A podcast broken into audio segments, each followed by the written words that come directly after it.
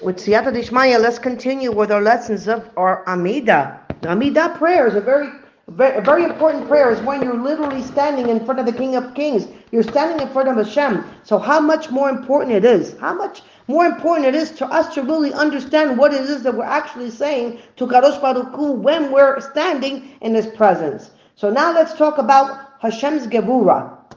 Now, there's another kind of Gevura that uh, one dedicated to giving strength and life to all living things. So when we explore the first these first two blessings of Shemona Esrei, we discover two amazing parallels. When, when, wherever the Almighty's power and grandeur is mentioned, it's followed by His deep concern for all living things. In Avos, we praise God with the words, all-powerful God, great, mighty, awesome, God supreme. And in the next few words, God is described with his profound concern for his creatures. You bestow ultimate kindness to your creation, creations. Wherever you find God's might, there you will find his humility. And, and Gevuros, too, we find a similar parallel. We first declare, You are mighty forever, my master. You revive the dead and have great power to save. And then we immediately follow this praise with words that express God's genuine care for all of his creations. You sustain the living with kindness and you revive the dead with great compassion. You support the fallen, heal the sick, free the captives, and keep faith with those who sleep in the dust. And when we seek our daily audience to speak with the King of the universe, we cannot help but feel overwhelmed by the thought that God would want us to meet, that God would even want to meet with us.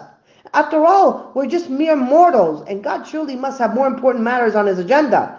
And we feel unworthy, undeserving of such an opportunity, but yet we know that God is the only one who can help us, and that He wants to help us.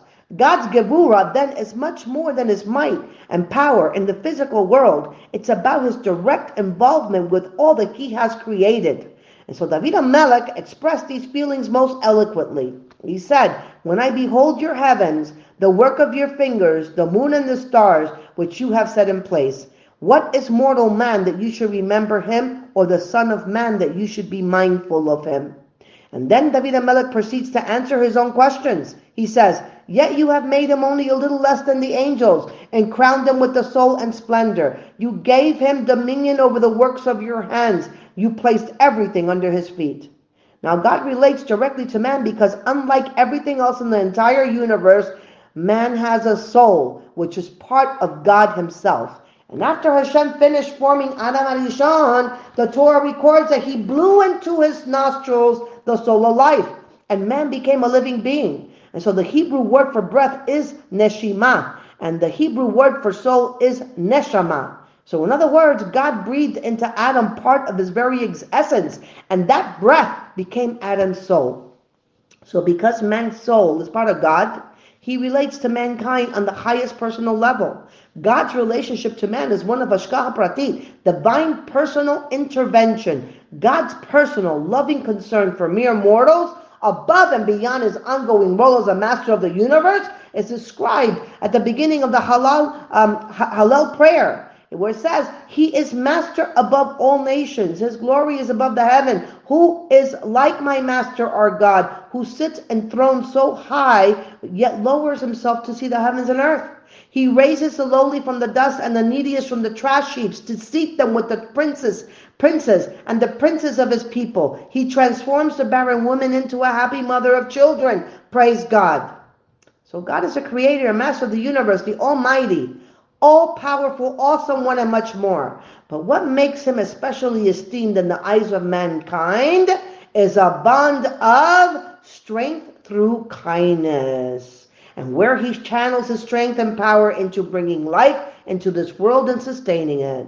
So now we can better understand why the second blessing of the Shemona Esrei is called Gevurot, even though the specific term is barely mentioned. Gevurot is not just about God's act of strength and power. It's about God's divine providence directed to the needs of mankind. His concern and compassion touches everyone. You sustain the living with kindness and you revive the dead with great compassion. You support the fallen, heal the sick, free the captives, and keep faith with those who sleep in the dust. And it's possible that Gevurot, it's the overarching title for all acts of compassion which God makes possible through his strength. Techiyas HaMesim is highlighted beyond all others because it is the paradigm of strength through kindness. Imagine all the good and righteous people who died over the millennia, returning to life to thrill in the miracles of a new era.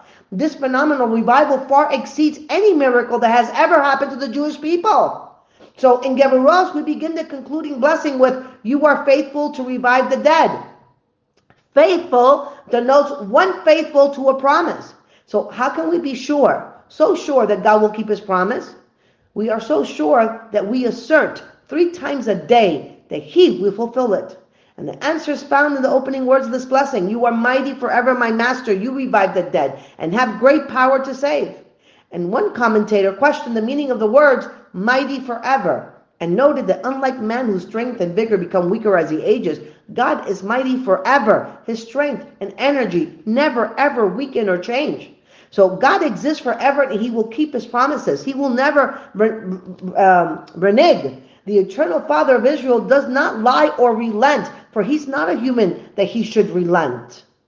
And so now let's talk about the holiness of God's name, where it says here in this part where it says, You are holy, and your name is holy, and Holy One praises you daily, forever. Blessed are you, my Master, the Holy God.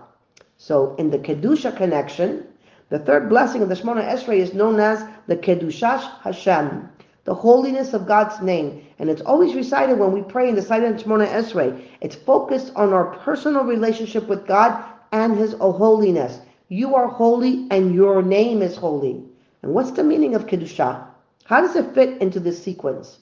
So we can understand the purpose of the first blessing, Avot, which underscores our personal connection to God, going back to our forefathers. And the second blessing, Geburot, which highlights the mighty acts he does for us and for all living things. But how do we relate to the theme of holiness in this third blessing? God declares, You shall be holy, for I am holy, your master, your God. And what does this declaration mean? God is holy because he is totally spiritual, perfect in every way. But man is subject to illicit desires and temptations in both his public and private lives. Commenting on this verse, Rashi explains that the command to be holy is to separate oneself from forbidden sexual relationships and sin. In other words, just as God is intrinsically holy, He wants us as physical beings to take steps to become a holy people. And this, God instructs, is our national mission. And you shall be for me a kingdom of priests and a holy nation. And there's another realm of Kedusha beyond abstinence from sin that encompasses almost every area of Jewish life and mitzvah observance.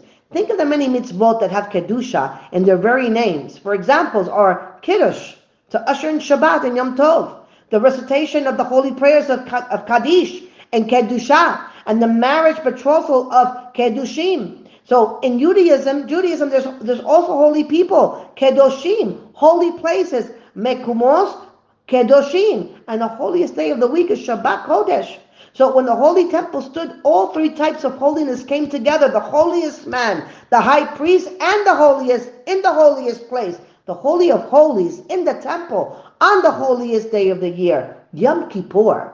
So what makes our holiness special is that God empowered us to designate time and objects and objects as holy. And since each of us is holy, we're able to make the physical world sacred. We raise a cup of wine on, on Pesach night, and in the process, sanctify the wine and declare Pesach a holy day. And so, to, to better understand what holiness means, we turn to a phrase recited during Havdalah, which signifies the end of the Holy Shabbat. He who distinguishes between holy and mundane, between light and darkness, between Israel and the nations, between the seventh, the seventh day and the sixth days of labor. And so note that the first item mentioned in each phrase is less prevalent than the second. There appears to be less holiness than the mundane. There's far less light than darkness in the universe. Israel is a minuscule fraction of all the nations, and the Shabbat is outnumbered by the other six days of the week. Yet, just as the Shabbat has given a higher purpose to the six days of the week, and Israel has served as a source of morals and ethics to civilization, so too will the eternal light of the Torah diffuse universal darkness to awaken mankind to God's presence and purpose. And so ultimately, holiness representing God's spirituality will permeate and fill the great vacuum of pure materialism and the denial of God's existence and role in this world. The Hebrew root for for the chet uh, and the lamed and the lamed, void or vacuum, is associated with the root of mundane, of mundane, which is the het and the vav and the lamed. Okay, so how do we bring kedusha into this physical world? The potential for holiness is inherent within our physical world, and we are blessed with the unique ability to activate it by performing mitzvot. And since God is everywhere and has created all existence, there is no place in the universe where he does not exist. Everything in creation, the earth, growing things, wildlife, all mankind, all possess sparks of holiness to be released and elevated by man. And how does this happen? When a person takes the wool from sheep in order to fulfill the mitzvah tzitzit, the four species for Sukkot, including the etrog and the lulav, the cow hides that are used to make parchment for mezuzot and tefillin, Lower levels of existence also play a role in these processes. The earth provides the conditions for the plants to grow, which ultimately provides food for the sheep and the cattle. And utilizing all these natural substances, man elevates the physical into the spiritual. And now, God's holy name, where it says also, you are holy. It says, you are holy. And so, how do we declare or dare? How do we dare even to describe God in His name when both are beyond description? And what does it mean that his name is holy? Which implies that both God and his name are distinct entities. Rabbi Menachem Mendel of Kotzk once observed in his inimitable way, if I am I because you are you, and you are you because I am I, then I'm not I and you're not you. But if I am I because I am I and you are you because you are you, then I am I and you are you. And this had been understood, can be understood clearly to mean that if the only way I can establish my individuality is by comparing myself to you, and the only way you can assert your uniqueness is by comparing yourself to me, then we are not unique individuals in our own right, but only by comparison to each other. However, if I'm truly a unique personality in my own way and you are in yours, then we're both distinct individuals. And then how can this concept be applied to our question about describing God? Because God is truly unique and totally indescribable by anything known to man. He existed before creation and will exist after the world ceases to be.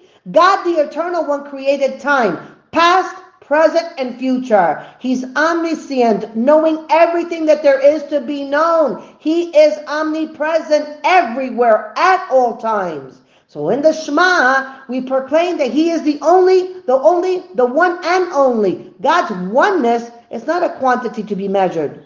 When we declare that God is one, it doesn't mean that He is less than two or more than zero. These thoughts stagger our imaginations. And so we are advised by our sages to, not to contemplate them. Essentially, when we proclaim you are holy, we are saying you transcend our physical universe, yet at the same time, you truly care for it. Every power is at your command. You are the one and the only power in the world, and we are totally dependent on you. When you perform miracles, we perceive your holy presence beyond the vicissitudes of this world, even as you work within them. So ultimately, we must all strive at the same conclusion. We cannot understand or explain God or why God does what he does. His thoughts are unknowable and his actions are inscrutable. So we can only feel that he must really love us very much. He has rescued us from our enemies throughout the centuries. He has never, ever given up on us. For my master will not abandon his people, nor will he forsake his heritage. He saves us so that we may live to, for, to forever tell our incredible story to future generations. And finally, He blessed us with holiness and made it our national mission in this world. You shall be to me a kingdom of priests and a holy nation. Baruch Adonai Leolam, Amen Amen.